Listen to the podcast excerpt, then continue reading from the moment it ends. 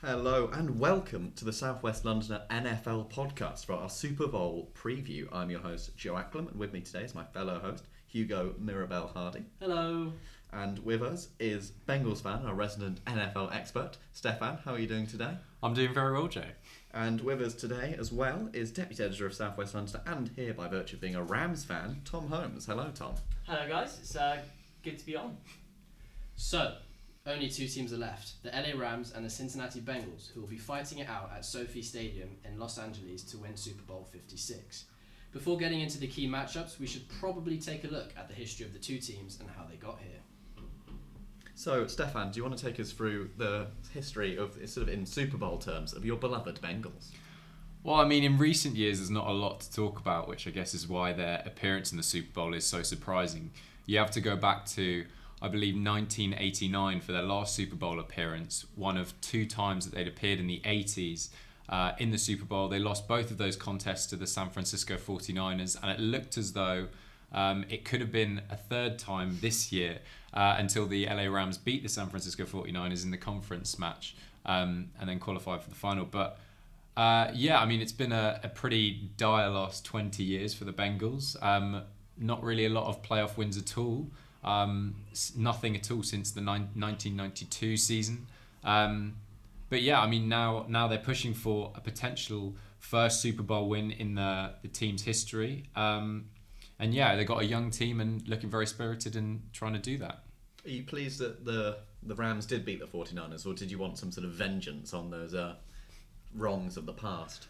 Well, I think I think it's a tough one. I think you always want to think and look back and kind of think, oh, third time lucky. Maybe this time we'd have beaten the San Francisco 49ers, but at the same time, the, the 49ers play in a very similar way that the uh, the Tennessee Titans play, who we faced earlier on in the playoffs, and they gave us a lot of trouble, a very strong defensive team, and I think that in many ways they're uh, the perfect team to beat the Bengals. So I think I'm not saying the Rams is going to be an easy matchup by any means, but you know it's it's definitely a game that I'm looking forward to and think we can win. But you know we'll, we'll see how it goes um, next weekend. Yeah, well, the Bengals came through. Um, I think they broke the longest drought without a playoff win uh, in this year's playoffs. What would you think was your most important win to get to this stage? I think it's definitely the win against the Tennessee Titans. I think there was in the uh, the wild card round against the Oakland Raiders. Um, we went in as I think narrow favourites, um, and I don't think anyone really considered the the Raiders to be that dangerous. But the Titans, the number one seed in the AFC, with a, a week off heading into that match with home field advantage, the Bengals were very much considered second best in that, and you know, to for Joe Burrow to be sacked nine times, still score touchdowns, get yards, and then for Evan McPherson, who was called Legatron by his teammate Joe Mixon um, after the game, scoring that um, uh, 50, I think it was 57 yard touchdown, and um, t- not touchdown, 57 yard field goal to uh, tie up the match. I think that's got to be the moment uh, of the uh, the playoffs so far for the Bengals. Tom, what did you think when people said that maybe being the first seed didn't actually help teams this year? Because obviously Tennessee and Green Bay both lost their uh, first playoff game, having been first in both conferences. I don't think it's that it didn't help.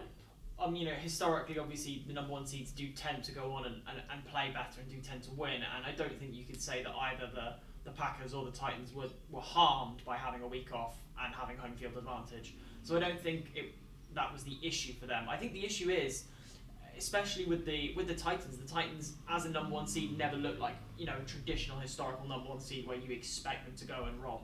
You'd expect them to go and win. Yes, they were favoured against the Bengals, but they were never huge favourites against the Bengals.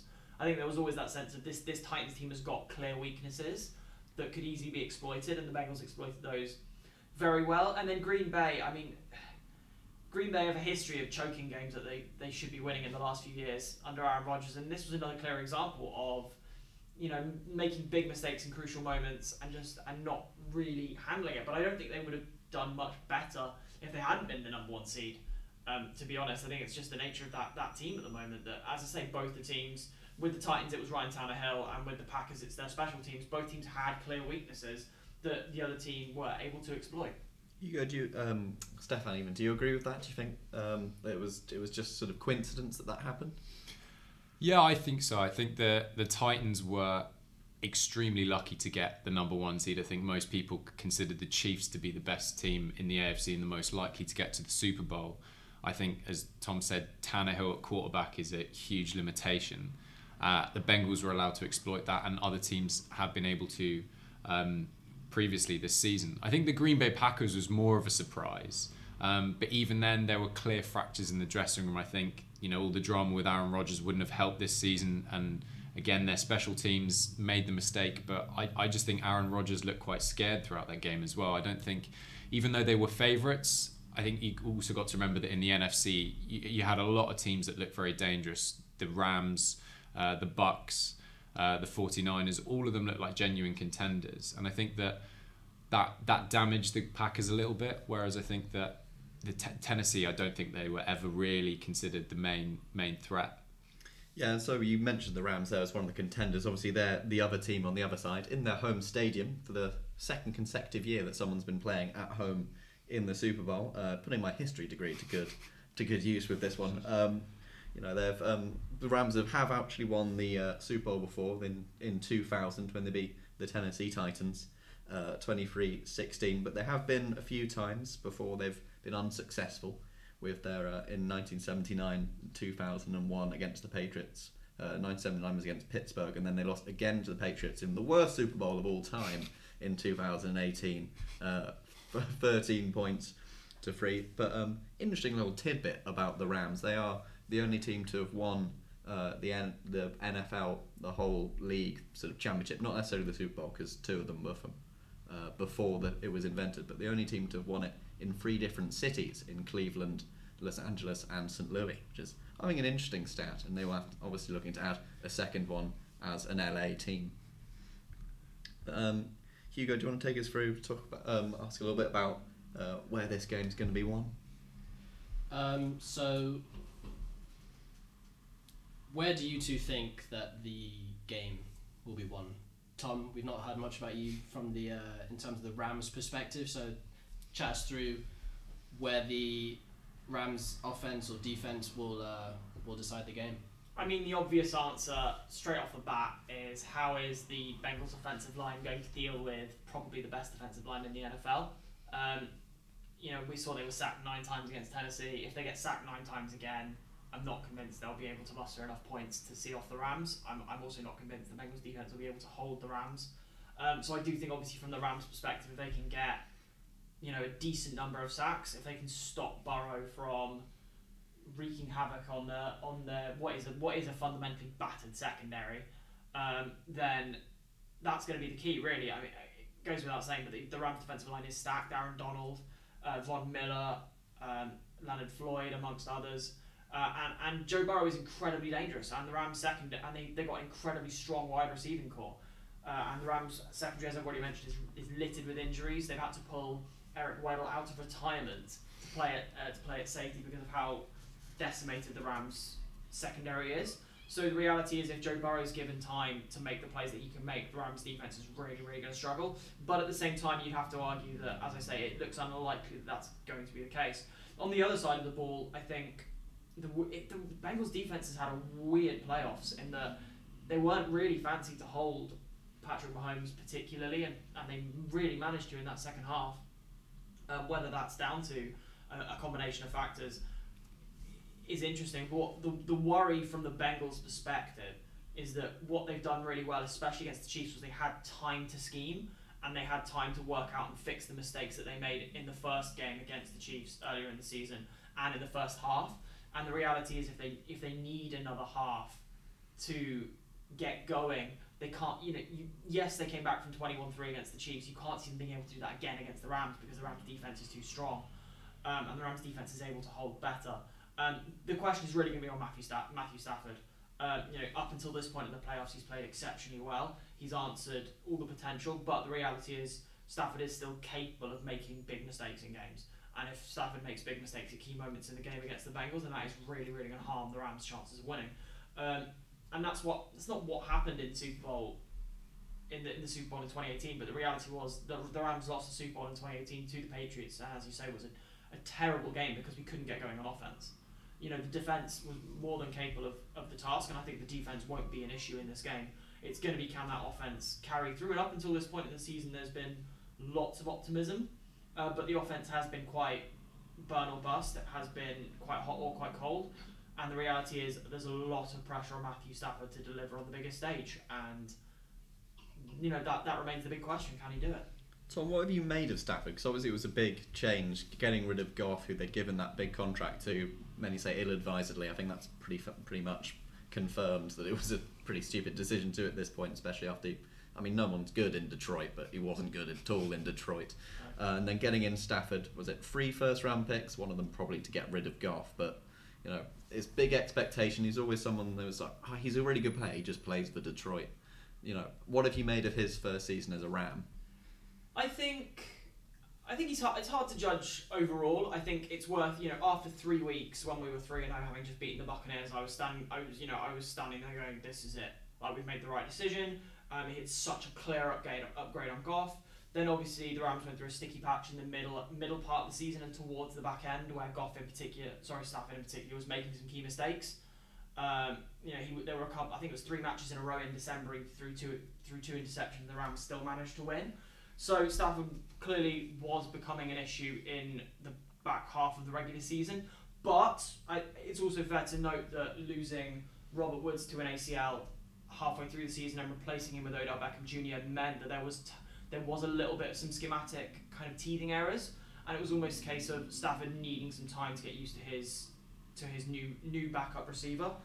Um, but overall, you know, overall Stafford's done everything you can ask of him. Fundamentally, you bring a quarterback in and you say to the you know you say to the quarterback, we're bringing in this quarterback to win the Super Bowl.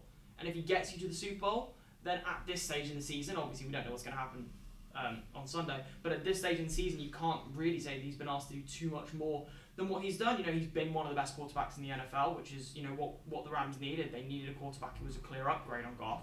I don't think they ever needed Stafford to be a Patrick Mahomes or a Josh Allen carrying the offense or carrying a team because the Rams have a really good overall team. As I've said, the defense is very very strong. They've got some really exceptional options at, at wide receiver, and they've got decent op- options at running back. So they never needed Stafford to be, you know, the best quarterback in the NFL, the MVP to win the Super Bowl. They just needed him to be a really good key part of the offense who was able to elevate the team around him. And I think that's what he's been, and I think I think that's what he's done. And look, as I say, if if he the reality is if he makes big mistakes in the Super Bowl and it costs the Rams the Super Bowl, then the argument will always be that the experiment was a failure. Uh, because that's you know that's the reality when you spend all this money on bringing in big name players and they don't win everything. There's always going to be that question of well, was it the right decision? But up until this point in the season, he can't really have done much more. So Stefan, do you agree? Is that is it all on the offensive line of the Bengals? What can Chase do against someone like Jalen Ramsey? Um, yeah, I, I do think that the main battle will be the Bengals' offensive line against the Rams' D line. I I think that their game going back to the Tennessee Titans was almost a forebearer of what's going to happen in this final because the Titans have a, a top three um, pass rush, just like the Rams, very, very dangerous. Joe Burrow got sacked nine times. And I think it is fair to say that the Bengals' offensive line is like a, a shatterproof ruler. It is absolutely useless. But what he has shown that he's able to do is make quick decisions when he needs to, and he can escape the pocket as well. He's shown that uh, against the Chiefs last week, where he did three almost impossible runs, where he basically had defensive linemen touching his collar and still managed to get away. He's going to need to replicate that if the Bengals are going to have any chance of competing against the Rams. But I, I think back onto your question about you know Chase versus Jalen Ramsey in the backfield, I think that's going to be a really interesting matchup. I'd be very surprised if Ramsey's put on anyone other than Chase because um, he is the star player. But what's impressed me so much about Chase, not just the fact that he's like a rookie this season, is the the variety of play that he can offer, and I think that's going to be so important for overcompensating and overcoming the weakness in the offensive line. If Burrow doesn't have time, he's going to have to rely on his wideout options, players like Chase and Tee Higgins, to give him you know, short passes as well as long, deep options. And I think that Chase is one of the best for that. You know, once he's caught the ball, he's incredibly dangerous. He's got a great step and he can run past players, and that will be a test for Jalen Ramsey. And you know, as Tom said, the the fact that the Rams secondary has been weakened um, because of injury, that will be playing into the Bengals' hands, and they'll be probably scheming um, based on that and thinking, how can we make use of these injuries? How can we put pressure on them and also work around the fact that we've got Aaron Donald, a 500 pound hunk of meat, charging at our quarterback? Um, that's that's obviously going to be the priority number one, protecting Burrow, but also giving him the option so that he doesn't get hit. Um, but also going back to the Jared that Jared Goff chat, I think that Stafford is a huge upgrade. Like let's not forget that um, Goff got to the Super Bowl uh, based on the LA Rams run game. Todd Gurley was the running back then, MVP of the season. That was what got them to the Super Bowl. Stafford, as a quarterback, is what has got them to the Super Bowl now. So I think that it's going to be a great matchup. Um, number nine versus number nine at quarterback. Um, doesn't get more poetic than that, does it? And just to jump in on this, I think something you said that was really interesting to me was about the those mid-level passes, and that has been a weakness in the Rams' defensive game this season. It has been those passes where th- those kind of eight or nine-yard passes that have got in that level. And actually, what I thought the Bengals did really, really well, especially against the Chiefs, uh, but certainly against the Titans as well, was if Chase is if Chase is going to be you know matched out by Ramsey or double teamed, just give the ball to Higgins, just give the ball to Boyd. You know the, the Bengals have got such good wide receiver options that actually if Higgins and Boyd can get themselves in those areas, they can do some real damage to the Rams in that in those areas. I think. Yeah, I think it's probably fair to say that no one really saw Cincinnati getting to Super Bowl this year, especially, you know, I think they were the fifth worst team last year. They were the worst team the year before. Stefan, you were there the last time these two teams played. You've written about it for, about it for us uh, this week. How big a change have you seen in both of these teams since that point? Oh, it's been, it's been massive. So I was at that Wembley game, which uh, it was in October 2019 when the Rams last played against the Bengals. Jared Goff was still the quarterback of the Rams, and as we've spoken about, they've upgraded massively since then, bringing in Stafford. But the Bengals, I mean, it was I was watching Andy Dalton play at quarterback and thinking it, it can't surely it can't get much worse than this. Um, but we've drafted well. We've brought in Joe Burrow, um, who is an unbelievable player. Came off one of the best college seasons ever. I don't think there was any ever any doubt that we were going to bring him in. But you know, pl- bringing in wide receiver options like Tee Higgins from Clemson and Ja'Marr Chase, Joe Burrow's teammate from LSU. You know, these are really good picks, and what they've been what they've done is create an offense at the at Cincinnati that is very very dangerous and can put points on anyone. I think the most interesting thing about Cincinnati's rise this season is everyone was saying they're still in a rebuild and that they you know they need to shore up that offensive line before they can get to a Super Bowl. Well, they they haven't really shored up the offensive line and they still got to a Super Bowl. So I think it's what's so exciting about the the Bengals is there's there's a lot of future to look forward to as well. I think with the Rams it's it's almost a win now or, or nothing because of their tactics of trading for players. You know, bringing in Stafford who's probably towards the second half of his career. Joe Burrow's just starting his. So's Chase. So's Mixon. So's uh, Tee Higgins. So I think it's it's a surprise, but it's a welcome surprise as a Cincinnati fan. So, I mean, one of the joys of having a Rams fan and a Bengals fan in is means you can have a proper sort of face off on who's going to win. So, are there going to be cigars on the pitch at SoFi, or you know, is there going to be have a proper Super Bowl in LA? We're all going to have to witness OBJ loving it, which as a Browns fan is a horrendous sport. I think I think the Rams will win. Um, obviously, I think it will be close. I do think it'll be a close match either way. I think maybe 23-20 to the Rams. I think that's what I'm going to go with. It seems to be in, fit, in keeping with what we've kind of seen from both teams up until this point in the playoffs. Yeah, I mean, unsurprisingly, I'm going to go for a Bengals win, but I, I agree that I, I don't think there's any surprise that the last, I think it's six games in the playoffs have been decided by the final possession and basically by three points. Um, and I think it's going to come down to that in the Super Bowl, which makes for a great spectacle. Um, I think, especially in the last couple of years when we've had Super Bowls that are pretty boring and blowouts early doors, I think this is set up to be a very, very competitive one. I think if I were to put a prediction on it, I would say that the Rams come out quicker and then it will be a, a, a match of can the Bengals catch up and overtake the Rams. But yeah, I think it's going to be a great game. Hugo, what are you thinking about the game?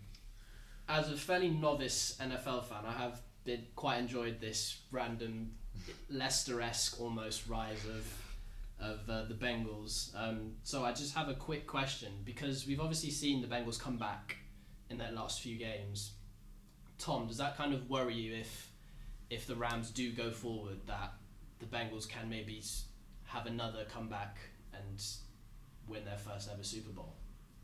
Yes and no. Yes, because obviously the Bengals have shown that whatever score they're behind, they're not out of the match. But also no, because obviously against against Tampa Bay, the Rams looked done.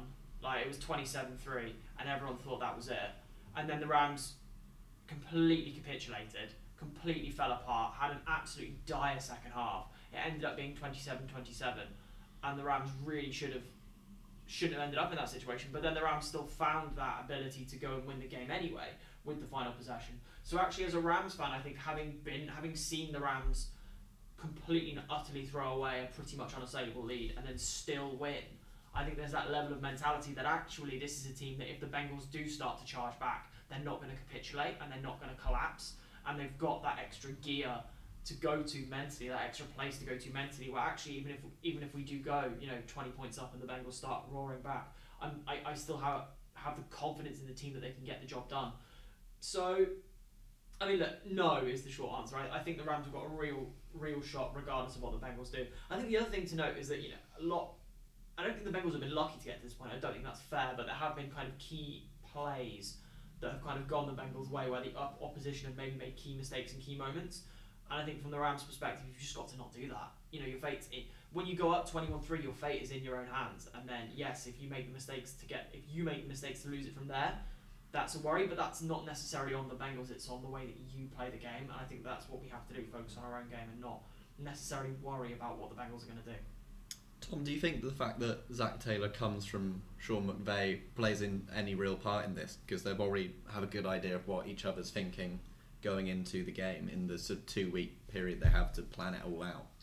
I guess yes and no. I mean, we're you know at this level, you kind of have a sense of what each team's going to do anyway, and the way each team's going to play. Yes, the head coaches kind of knowing each other intimately will play a factor, but actually, I, I think you know decent you know at this level, decent analysts will be able to tell you roughly what McVay's offense and what McVay's defense are going to do anyway. And the other thing is obviously.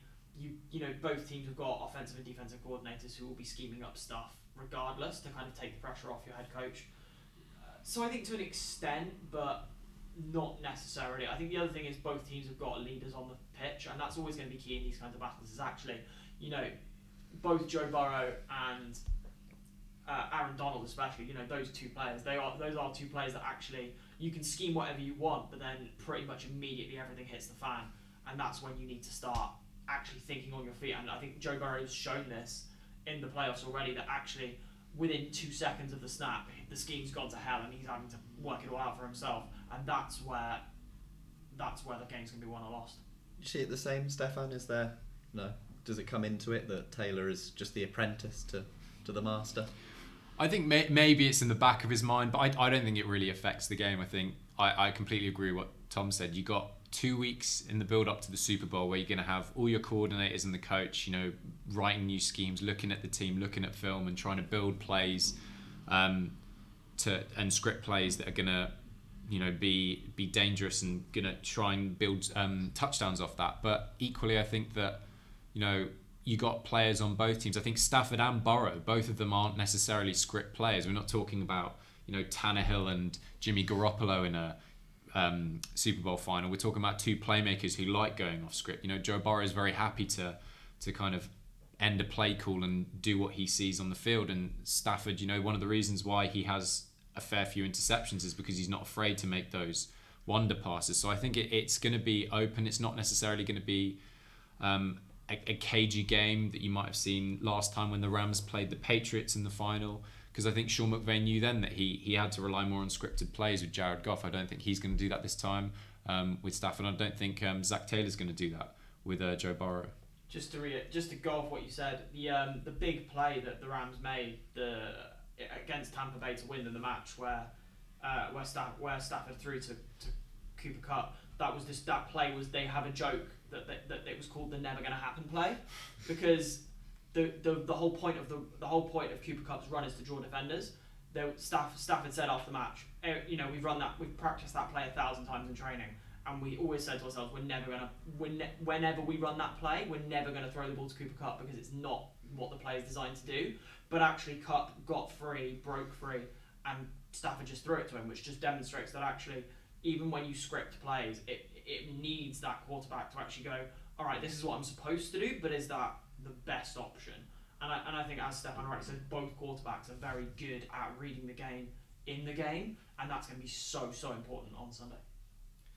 Right, so before we go, the Super Bowl isn't the only thing happening in the NFL right now. Let's get your thoughts on some other things happening at the moment. Stefan, where do you think Aaron Rodgers will play next season? So originally I was going to say Denver, but someone, uh, I can't remember who actually, but brought up a very interesting idea of the Tennessee Titans. And I think that that could work because I think the, the problem with him going to Denver and why a lot of people say he would go to Denver is because they got a lot of Green Bay coaches going in there. But I think that he wants a team that's got, you know, two official wide receivers. He's got that in uh, AJ Brown and Julio Jones at the Tennessee Titans. So I, I think I've got to go there, and it's an easier division as well. Yeah, so um, another thing that's gone on, Tom, Washington football team is no more. Long live the Washington Commanders. What have you made of that uh, rebrand? It's fairly controversial. Um, I mean, it was very amusing that it was leaked beforehand because they left a giant Commanders thing in the window of the stadium. Um, so it's real slick work from them. I mean, look, the Was- the Washington Commanders have been in kind of a perpetual off-pitch crisis for about what five years now. They they really are just an absolutely shambolic organisation at the moment. Um, so you know, from their perspective, if they can you know put start to put some of it behind them, have this new brand, you know, actually try and move the team forward.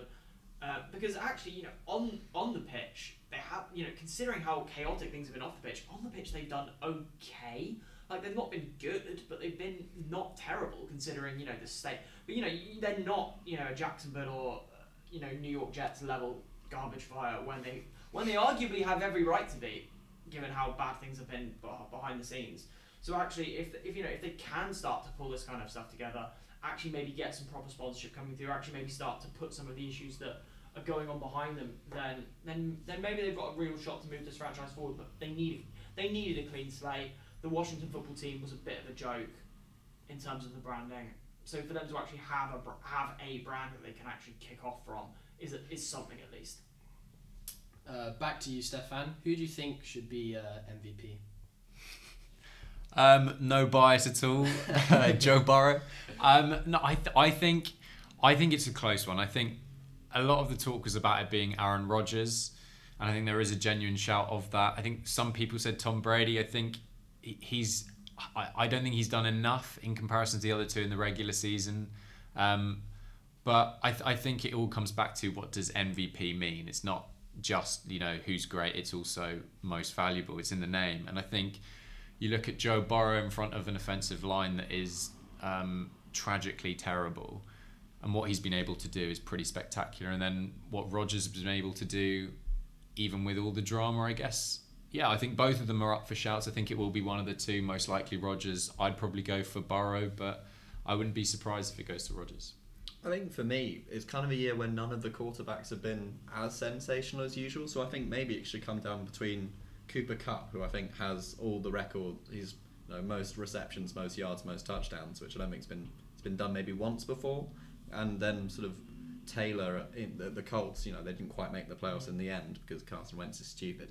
But but you know he, he's I I I'd basically not heard of the guy until about halfway through the year, and then suddenly he's tearing through teams on his own. He's you know he was that the Colts team's revival where they nearly got into the playoffs. So I think maybe it's one of the years where you look beyond QB and think you know these guys have had years that it's tough to tough to compute. Even maybe Derrick Henry was better last year than Taylor was this year, but you know it's very rare that someone has a season like Kupp did.